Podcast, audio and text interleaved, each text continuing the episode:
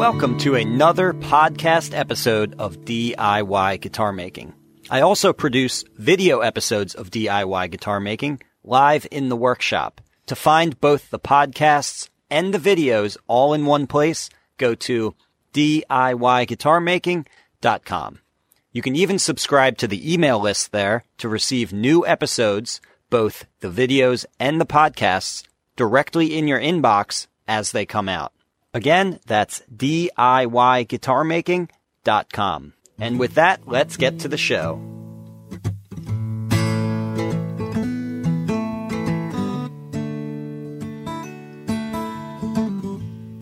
And uh, before we get to that, I'm going to answer your questions.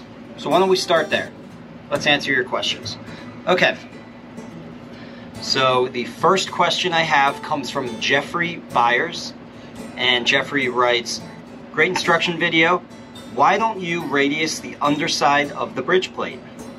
Well, that's a good question. So it actually doesn't matter too much either way. You can radius the underside of the bridge plate along with all the other braces.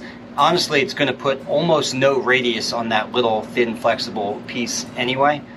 But here's the thing, you really don't need to do it. The radius thing is for braces. Braces are what pull the plate into the radius that it has. Anything that is a graft rather than a brace, and the bridge plate is basically a graft okay? It works just like the fretboard graft does, where it's thin and pliable, or at least it should be, to the point where when you glue it down, it simply conforms to the shape of the top rather than trying to force the top against its will into its own uh, shape, right? That's what the braces do. The braces are stout, they have meat behind them, and they're able to pull the top into the radius. Uh, now, with that said, if you happen to be using very thick, you know, if before you glue down your bridge plate, you just kind of flex it and you notice, hey, this isn't really flexible, this is like a chunky piece of wood. One that might be telling you the wood you're using is too thick and you should thin it down before you glue it down. Uh, although some people just use thicker plates of wood and that's fine in that case, yeah, sure, you could radius it like everything else.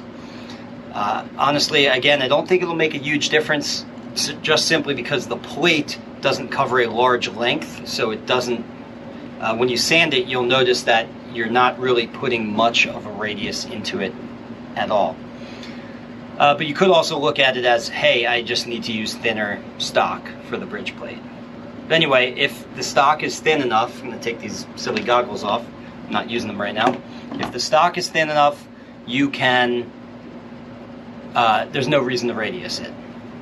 But also, if you did radius it, you didn't. You shouldn't have caused any problems. It's fine. Next question.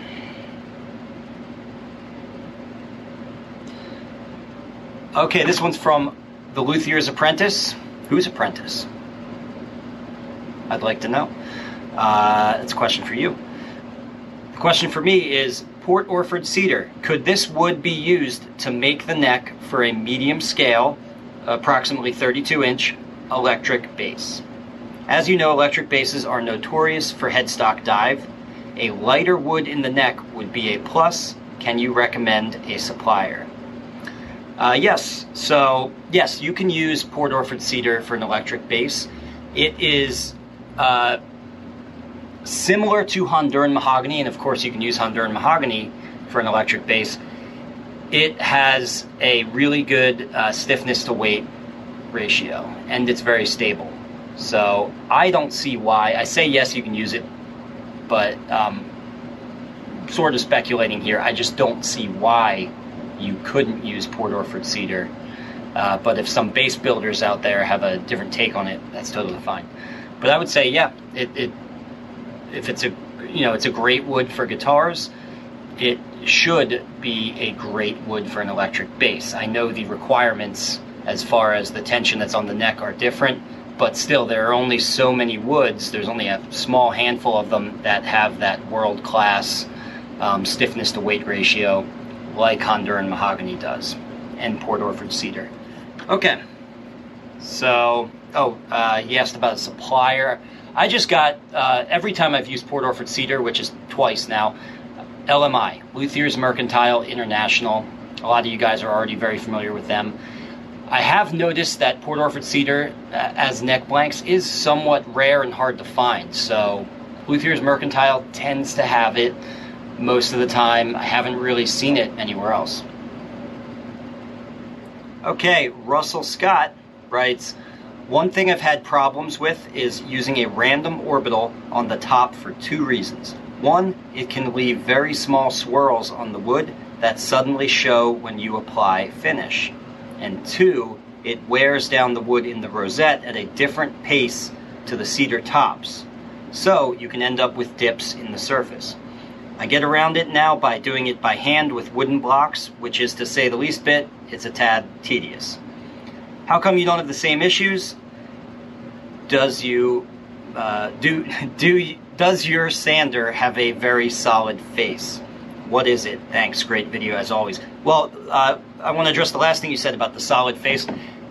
If you're having serious problems with um, swirl marks and just deep grit scratches that are, say, deeper than the um, grade of grit that you're using, or they seem like they're excessively deep, then you might have some issue with the you, you know using cheap economical sanders with cheap pads or cheap sandpaper as well that clogs easily um, or maybe you're just not changing it enough or something like that that's all there now i will say though that what i do is actually similar, but maybe not to the same scale as what you're talking about that you do. So I just use the random orbital sander at the higher grits. At uh, I take it down to 120, and everything I, everything gets finished then by hand with 220 grit on a uh, hard block and a soft block. I, I, like to use both the hard block and the soft block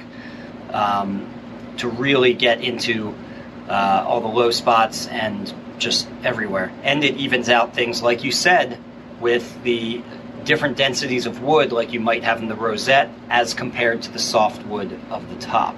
The hand sanding does a better job at dealing with those issues than the random orbital sander, as you pointed out.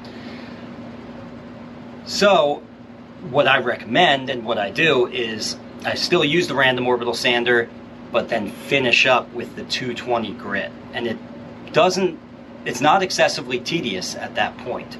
If when you switch to the 220 grit, you still feel like you're just spending hours and hours sanding to get rid of those 120 grit marks, well, then those 120 grit marks probably aren't 120. You probably do have some issue with um, uh, bad sandpaper or uh, a unflat sanding pad or something like that, issues that would come about from having um, a problem with the sander itself, a cheap sander or something like that.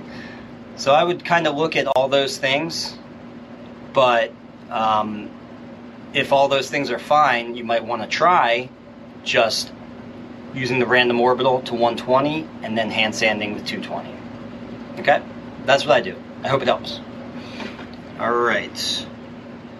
Okay, this one's cool. So, in a recent video, it was actually one of the seven part series that I did on building guitar number 85. If you haven't seen that, check it out. It was a really great series, uh, it was a really great build, and there's a lot in those videos that I did that you can take and use in your own building. So, if you watch through that whole series, uh, I I think I did a really good job on it. So check that out. It's called Guitar Number 85 Full Build with Commentary. Okay? If you just look that up. Anyway, it within that series, I uh, asked the question to you guys. Uh, I before I installed the truss rod, I put some kitchen and bathroom caulk in the truss rod channel, and I wanted to throw it out to the luthiers out there to see if they could either guess or if they already knew why I would do such a weird thing as to put kitchen and bathroom caulk in my truss rod channel. And I got many people, uh, several, maybe five or six, that all got the correct answer here, but I'm just going to read one of them. Okay, so B Power uh, wrote great video, Eric. I really enjoyed this one. Great idea to fit the bridge to the soundboard. I may have to do that on the next build. Uh, so what he's talking about there is simply sanding the radius that's on the top, putting sandpaper right on that top, sticking it to the top, and then sanding your bridge in place to get a perfect mating between the bridge and the top. Moving on. I assume the caulk, the kitchen and bathroom caulk, is to prevent any vibrations, and since it is kitchen and bathroom caulk, it stays rubberized, rubberized and doesn't restrict the movement of the truss rod. That is correct. So that is exactly why I use the kitchen and bathroom caulk in there. Um, it's not my original idea. Honestly, I don't remember exactly where I picked that up, but I've been doing it for a long time. And it prevents the somewhat rare instance of getting a ghost vibration from the metal truss rod that's embedded in that channel. Because that truss rod is only fixed at two points, at the two nut ends, and in the center of that truss rod, because it's adjustable, it's meant to be adjustable, it's actually loose. You have a loose piece of metal inside your guitar neck. So that's just a prime candidate for something like a ghost vibration. So we can prevent that by putting a nice little cushiony pillow along the bottom of that channel. And that would be that rubberized coating of kitchen and bathroom caulk. So yeah, great answer, and great answer. Everyone else who answered that correctly, good job. Okay. Uh, we don't need to do that one. Okay, Jerry Koyman writes, Great work. How did you make these radius dishes? Um, so, my radius dishes, I don't make them, I don't really recommend that you make them either. I just buy them. So, they're not terribly expensive, and really the best way to make a radius dish is with a CNC machine, which I don't have, and a lot of you don't have, but some of you do. So, that might be a fun project for you. So, I just buy them.